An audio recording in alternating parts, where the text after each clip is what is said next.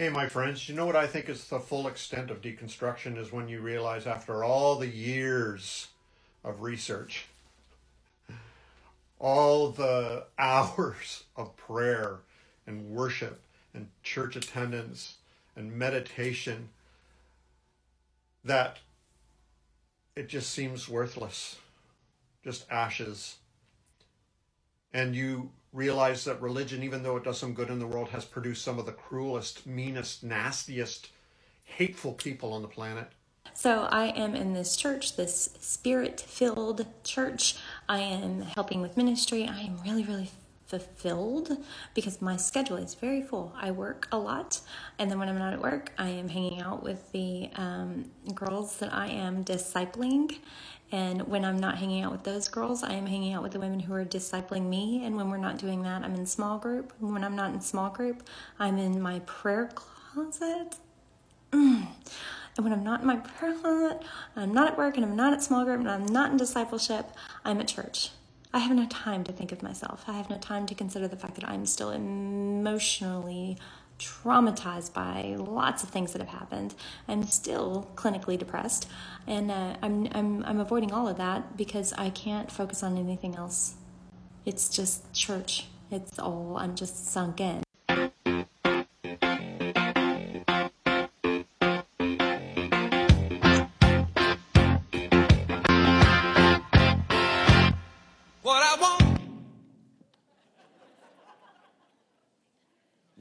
And now, right now, what all of you are thinking is, where in the world is he going?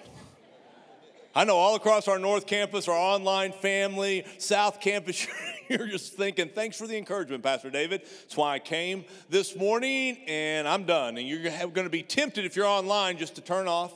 If you're part of our physical services, you may be thinking about tuning out, and I encourage you not to do that. We need to go on a journey, a journey that I can't tell you will always be easy, but have you discovered that most of the things in life that are good are not always easy? And sometimes we're missing a lot of the good, if even the best, because we are not willing to do that which is not as easy.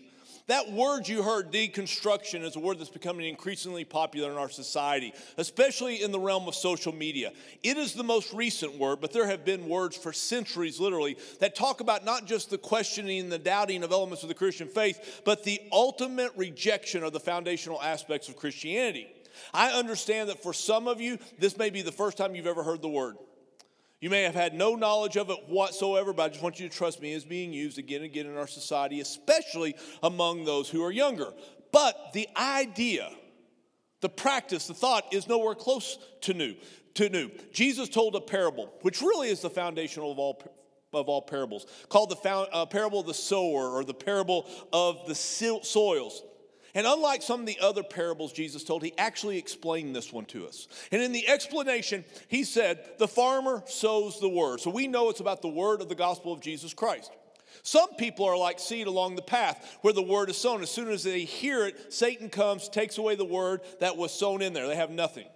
Others, like seed sown in rocky places, hear the word and at once receive. Somebody say, receive. Notice where they receive it, but not only receive it with joy, but since they have no root, they last only a short time. Now, we have no definition what short time is, just relatively speaking to life. When trouble or persecution comes because of the word, maybe questions or doubts, they quickly fall away. Still, others, like seeds sown among the sword, thorns, hear the word, but the worries of life, the deceitfulness of wealth, the desires for other things come in and choke the word out, making it unfruitful. Others, like seed sown on the good soil, hear the word, they accept it, and they produce a crop, produce fruit 30, 60, or even 100 times what was sown.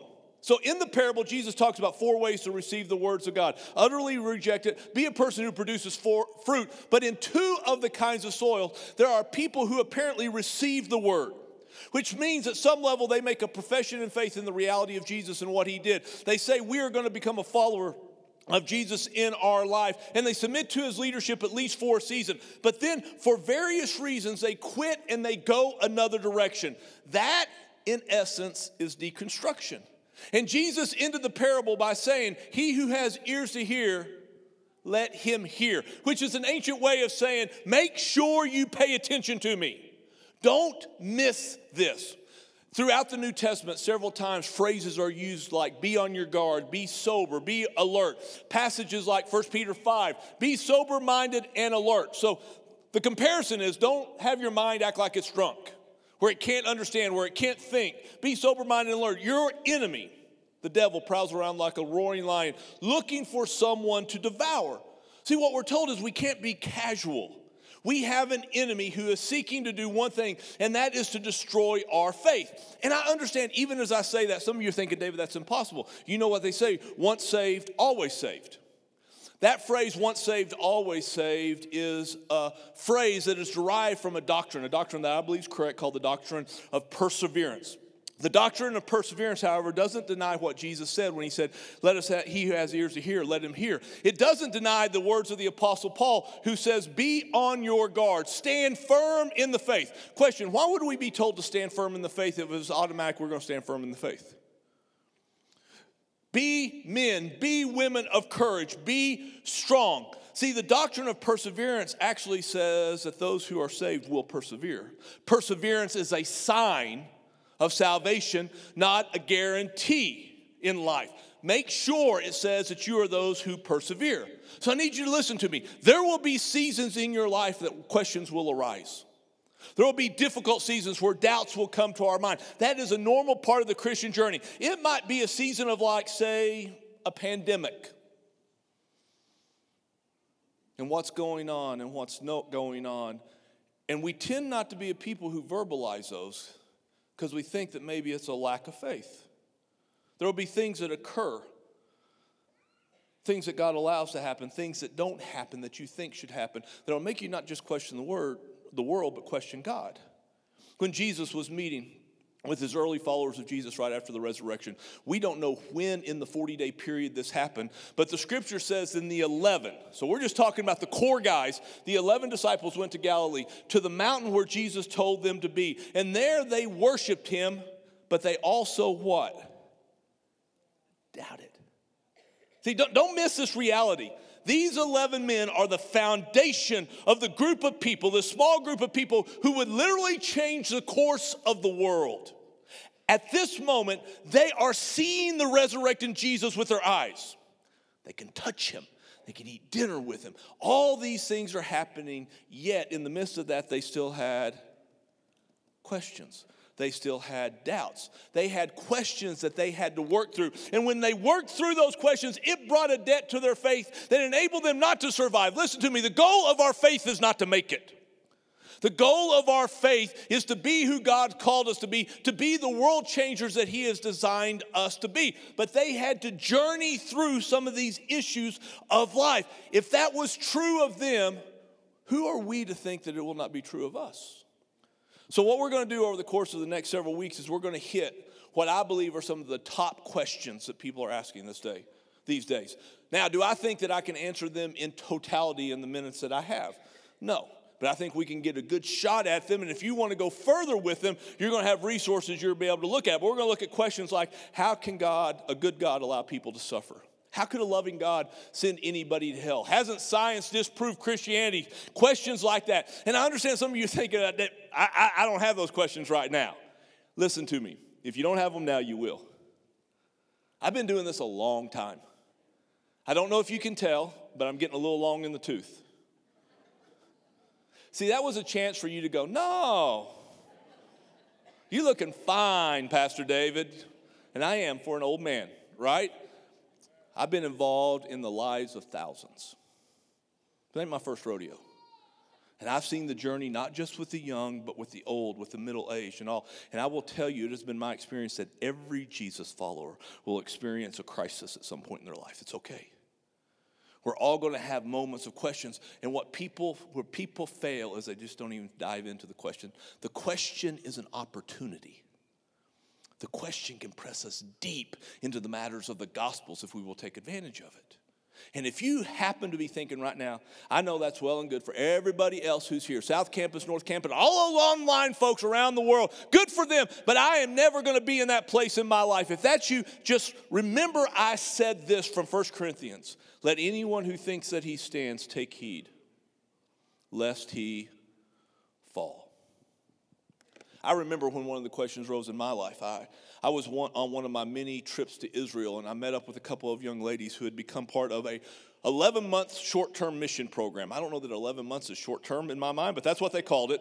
They were the first um, group of a people called, uh, embarking on what's called the world race, where they actually went to 11 nations over the course of 11 months. And it happened to coincide that we were in Israel at the same time. And we met for a, a cup of coffee, and they talked about the things that they were learning and things they saw God was doing that was so great and things that they had struggled with. And then they invited me to join them in the house of a Arab family, family they had met who invited them over for dinner, an Arab Muslim family. It wasn't until that moment when I said yes that I was going to go into a Muslim household that I realized the seeds of something existed inside of me that were not of God. I would tell you they were sinful. Though I could not have verbalized it, in fact, I would have argued the point. Deep down, I viewed every Muslim through the eyes of words like terrorism, jihadism, such as that. It was the seed of racism inside of me. I thought every Muslim was going to embark upon a holy war, which, by the way, they are not. So we went to dinner. And I'm just going to tell you, this is one of the most hospitable families I've ever been a part of in my life. No one does hospitality like Arabs. It, it was, it was incredible. They were kind, they were gracious, and here, here's what was so radical. It's hard for Americans to believe this. We had a discussion about religion, and we were nice to each other. I know you think, well, did y'all talk about politics too? We actually did. We dove into, believe it or not, Israeli politics. And we were still nice to each other. You say that is impossible. There was a move of God, I know, right there. But it is absolutely possible. It was a wonderful thing. And we talked about facets of our faith and our faith, there, things that are foundationally different. And I left there in one thinking, I do not yet have God's hearts for the nations, and I ask God to give me more of his heart for peoples around the world. But I remember wondering, these people are so nice, they're so kind. Do they really need Jesus? See, there's a question being asked today that no one in churches like ours will dare to ask. So I'm going to throw it out to you. And the question is this Can Jesus really be the only way to God? And I promise you, it's not just me who went to a Muslim home who asked the question. It's being asked in churches like ours all over the place, but no one talks about it. There are surveys that are being done, and I don't know that you can take surveys as gospel. In fact, I know you can't, but several of them have been done in 2021 about matters of faith. And this question has risen up. And if these surveys say anything, this question is among us right now. Some of these studies indicate that uh, up to 70% of people who call themselves Christians, seven out of 10 will say that Jesus is not the only way that someone can get to God.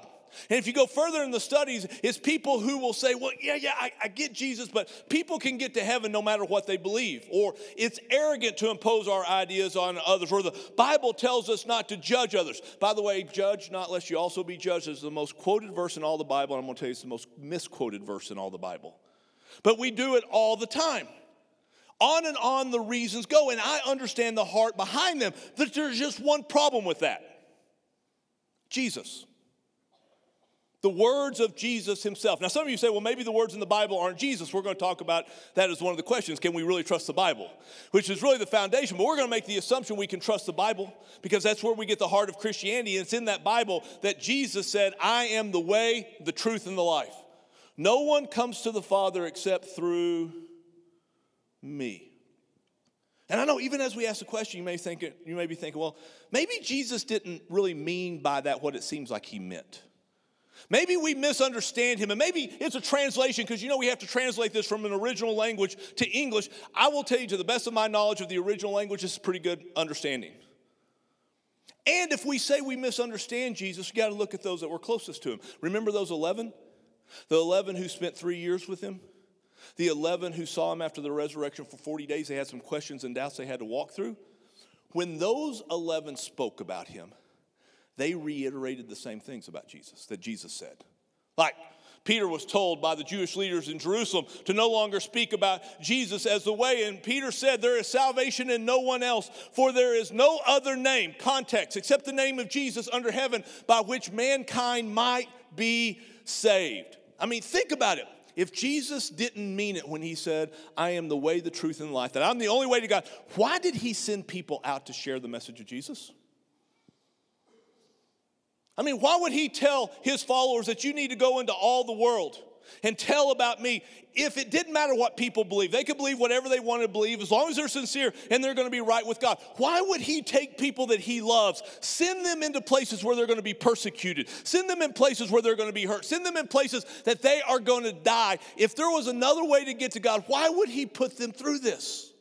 See, I think we have this misunderstanding of the first century when it comes to the persecution of Jesus followers. We think that somehow the Roman Empire had a big, big God, one God, and then Christianity came along and opposed that God, and Christianity is persecuted because we oppose that one big God of Rome. Hear me, that's not the case. The Roman Empire is much like America today. The Roman Empire was pluralistic. Here's how Rome would say it there are many ways to get to God.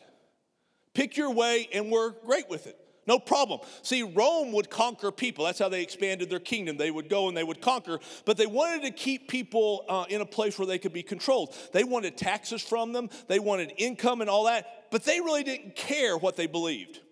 And so they would conquer a people and say, You can keep some of your traditions and you can keep your religion. And we will just add your God, little g, to our plethora of gods. And so Rome just had this growing assortment of gods, little g, and you could pick from whichever God you wanted to pick from, and whatever you thought was right, that was okay. That would make you right with God. So the question would be why persecute followers of Jesus? Why not just add Jesus among all the other little g gods? Simple. The early Christians wouldn't let it happen. Every time a Roman citizen would say, Hey, you just are just Jesus, just one of many gods, they'll say, No, no, he's the only God. He's the King of kings and Lord of lords. And here was the big one. They would say that Caesar was not God. And so in the Roman Empire, you had to say Caesar is Lord, and they say, nah, we'll do a lot of things for Rome. We'll submit, but we will not say Caesar is Lord. There is only one Lord, and there is only one King, and we will only bow to him. Jesus alone is Lord, and he is alone God. And they would persevere in that reality, no matter the persecution, no matter the death. I remember standing on the floor of the Roman Colosseum, and people around talking about the grandness of Rome and all all I could think about were believers who were put into that Colosseum. And they were used as chattel for this weird entertainment of the Romans only because they would not say Caesar is Lord. Listen to me. There is no doubt that Jesus and his followers taught that Jesus is the only way, the only truth, and the only life. He's the only way to be right with God. Even though this is historically clear, people today, I'm telling you, in the church, we struggle with it, and I get it. And there's arguments for this. Here are some of the most common arguments. Number one, people will say believing Jesus is the only way is arrogant. And often, what is, is done is a story is told. Uh, it's an Indian parable, actually, about three blind men who, who see an elephant. Three blind men go up to an elephant and they touch different body, body parts, so therefore they describe the elephant in only what they can perceive. And so one blind guy touches the body and he says, An elephant's like a big wall. Another blind guy touches the trunk and he say, No, an elephant is like a snake. Another one touch, touches the tusk. And the, that guy says, No, no, an elephant is like a sword. The people who tell the story say that this parable is that one blind man cannot see the whole picture. They're not, they don't have that capability. And so, what they need to do is be open to all the other blind people who are giving them info into this, and together maybe they have closer to a picture. And they will say, in the same way, no one religion has all the answers. No one religion can in any way be closer than other religions. But if you listen to them all together, then maybe then we can get closer to the truth. But there's only one problem with that. The assumption of the story is that the one telling the story can see the whole elephant. So, in essence, the person who is saying there are many ways to God is the one who is saying, I can see the whole picture, and every other religion of the world can only see a limited picture, which, in and of itself, let's be honest, makes the pluralist the one with the arrogant view. See, here's what I'm telling you I'm not trying to discount other people and be disrespectful. I am just saying believing Jesus is the only way to God isn't any more arrogant than believing there are many ways to God or believing in some other religion. Will people think it's arrogant if you hold to a truth? Absolutely, but that doesn't make it arrogant. Holding to any standard will do that. Now, the question is are there arrogant Christians? Yeah, somebody say, Are you going to have us raise our hands? I'm not going to have you raise your hands. I understand the reality there's a thing called pride. And at some level, every one of us deals with it. I know that sometimes, in the name of being Christian, people have been very unchristian. Listen to me, God wants to birth a humility in our heart, a humility based on the gospel. God opposes the proud, the scripture says, but gives grace to the humble. But just because a Christian might struggle with pride at a deep, deep level doesn't make a belief about Jesus being the only way more arrogant than any other way. Another argument, people will say that religion is just a matter of personal choice, that each of us can decide what we believe, and as long as we're sincere, we're okay. Sincerity is all that matters. Now, let me be clear about this Jesus gives everyone on planet Earth personal choice. We're going to talk about that with the question next week. Each person on planet Earth can decide whether they want to follow Jesus or not follow Jesus. He never forces, he never coerces, he never does any of that. We, as his followers, we believe the same thing. No one, listen to me, no one should be forced or co- coerced in any way into a faith journey. Amen? That, by the way, is probably the thing I love most about our nation. Most of the founders of our nations were Christians, they were followers of Jesus. But the norm of the world at the time, the known world, the Western world, which would primarily have been Europe, the norm of the world is when you became a citizen of that nation, you were forced into a place of Christianity according to what was the norm of that nation. So if you were born as a British citizen, you were a Christian in the Church of England. If you were born into Germany, you were a Christian in the Lutheran Church. If you were born into France, you were a Christian in the Catholic Church. But our founding fathers looked at all that and said, no. No one should be forced or coerced to follow Jesus. Though we follow Jesus, many of them would say, we believe every person should be able to determine on their own whether they follow uh, Jesus and not due to the coercion or force of a government. Now, that doesn't mean that those founding fathers who were Christians didn't believe Jesus was the only way, the truth, and life. Many of them absolutely did. But they also honored God's design by not forcing anybody upon that. They followed God's design by creating a nation where they were, listen to this, was not only a freedom of religion, but freedom from religion. And they did that because of their love of Jesus Christ. But there is a difference, listen to me, between personal choice which God gives to us, and this idea of what you might call personal preference. Because people will say it doesn't matter what you believe as long as you're sincere, whatever you prefer, and that will be okay. And the idea is that somehow sincerity creates truth. I will challenge to you that you can be sincerely wrong. I remember when my son was a little guy and we were at a little league ball game. And one of the things you have to do at a little league ball game, man, you go to the concession stand.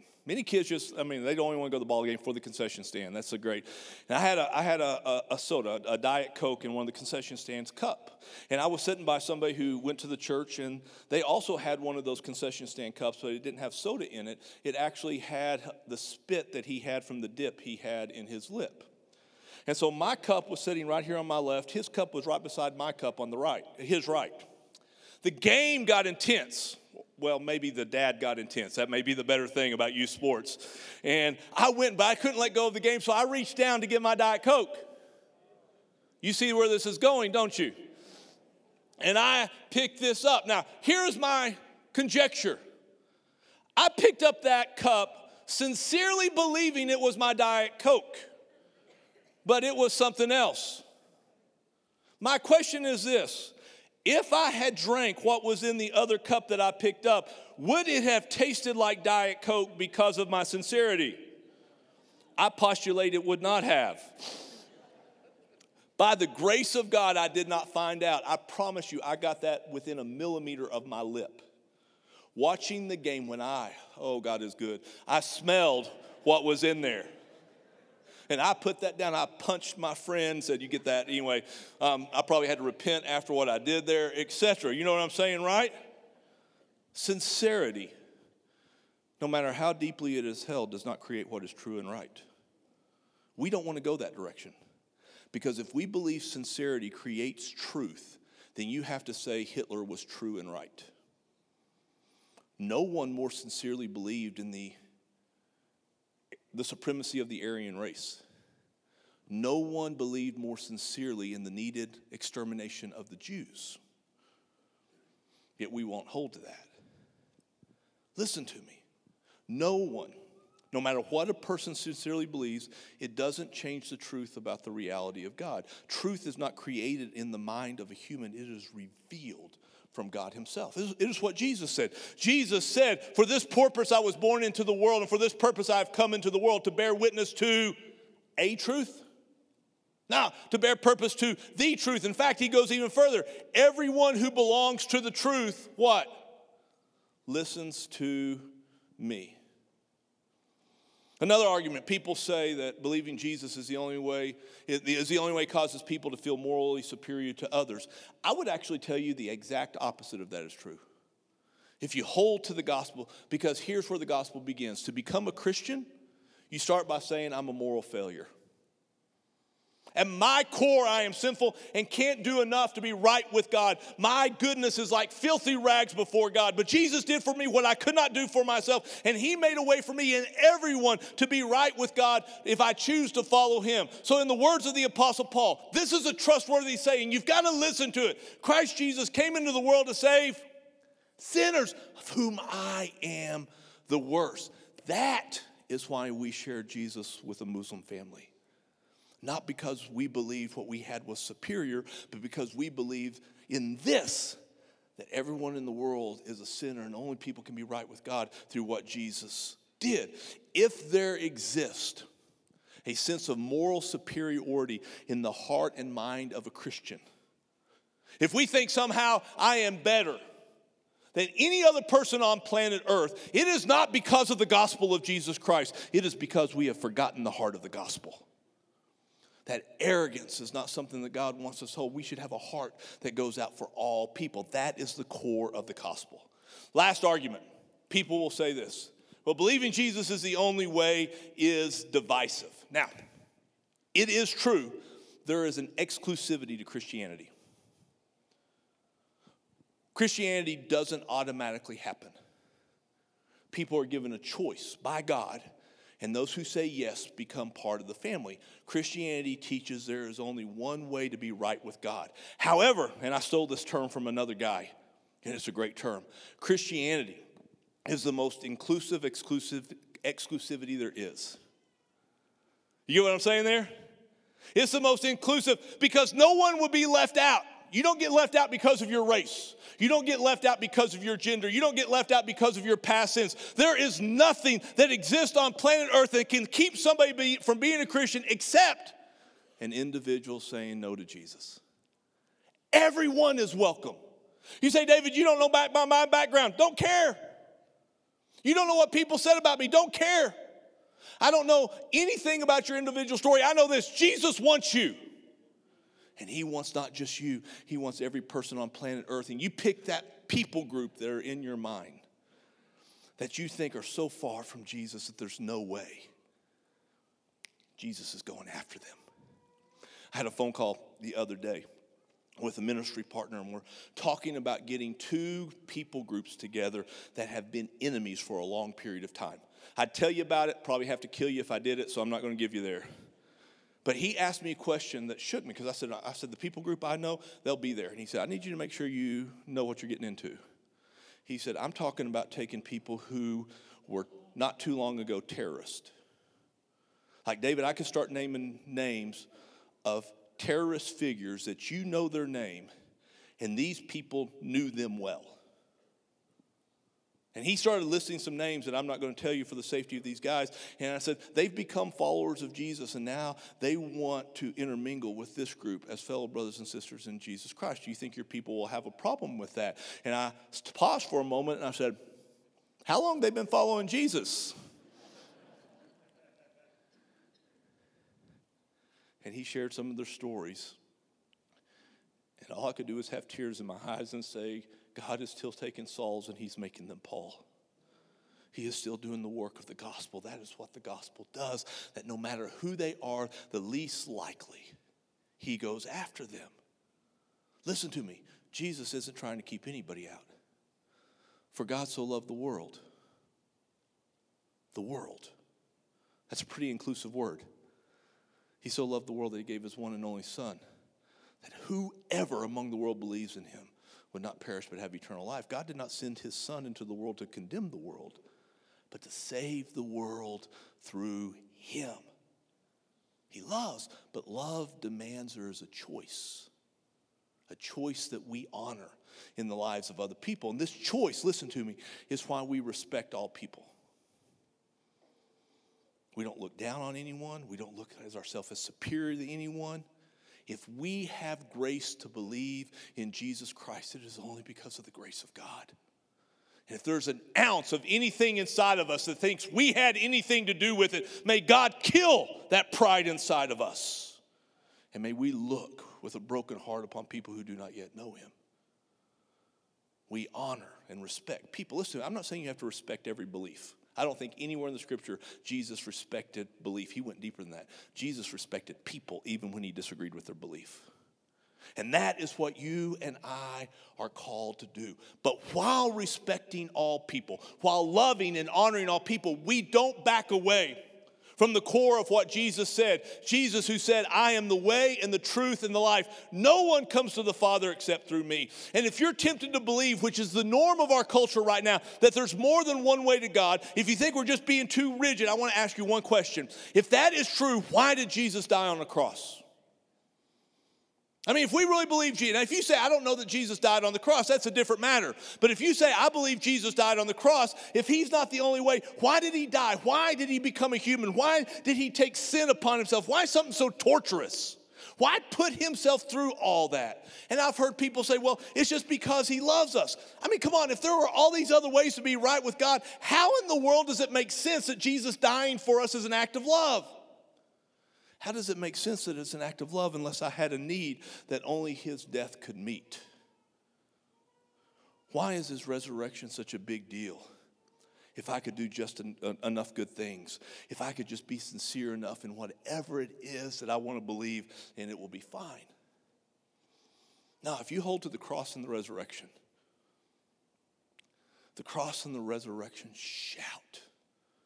Jesus is the only way, the truth, and the life. The cross the resurrection. God becoming flesh, dying for his people, going not just to the grave, I believe. I can't prove it to you absolutely scripturally. I think it's alluded to that Jesus not only went to the grave, but he became a complete substitute for us, and he actually went to hell. And he suffered the hell that you and I are destined to suffer without him, and he fought hell. Three days he rose victorious over death, hell, and the grave. He came out holding the keys. Say, I own it. And death does not have to have its stranglehold on you. I give you that same authority if you will become mine, and I offer it to everyone in the world. The cross and the resurrection shout that we had the gravest of needs that could be met in no other ways, and a father with the grandest of hearts that would go to the greatest of lengths for you and I. Listen to me, no one has to believe in Jesus. He gives us that choice. And if you have a question mark about the reality of Jesus, the place to start is the cross and the resurrection. That is the crux. Everything in Christianity rises and falls on the cross, everything else is secondary. You look at that, you find out if that really happened, and if that really happened, it says, it speaks of the truth of Christianity. If it did not happen, then we are all, of all people fools to be doing what we're doing. We have a choice. But I'm telling you this He can't be one choice among many. He can't be one choice among many options to be right with Him. By His own words, He has not left you and I that choice. So let's do this. Let's take a moment. Let's pray right now. Come on. If you're confident that you've had grace to receive Jesus Christ and Lord and Savior, you ought to be saying thank you. Your heart should be overwhelmed with the gift of revelation because Jesus himself said, No one can come to the Father unless I enable him to do it. So if you have a relationship with God through Jesus Christ, it is not because you are smart, it is not because you are deserving, it is because of the goodness of God, and it is because of his grace. And let us say thank you. And it may be that you are part of what we're doing online, South Campus, North Campus, it matters not. And you're not sure that you're a follower of Jesus. You thought that there's no way he could take me. Maybe you thought I had to come to church for so many weeks in a row. I have to get so good in my life. I got to get some stuff cleaned up. You can never get cleaned up enough. You can never do enough good things. You can't do it. That's why Jesus came. You don't get right in your actions so you can get right with God. What you do is you get right with God through Jesus Christ, and He gets your actions right. He gets your mind right. He gets your heart right. All you do is you say yes. Yes, Jesus, I'm a sinner. Yes, I'm a moral failure. Yes, I receive you. You do so right now, and He changes the essence of who you are in a moment. If you mean it, life will show over the course of time whether you mean it, because those who are His will persevere. Here's what I believe is the call for us I believe there's a call to truly love all people. The cry of the gospel is the cry of God's heart and his love for all people right now. I'm asking for an increase of love, an increase of his heart for people around our community, for people around our state and our nation, people around the world. More than ever, I want us to be part of taking the wonderful news of Jesus to those who don't know it.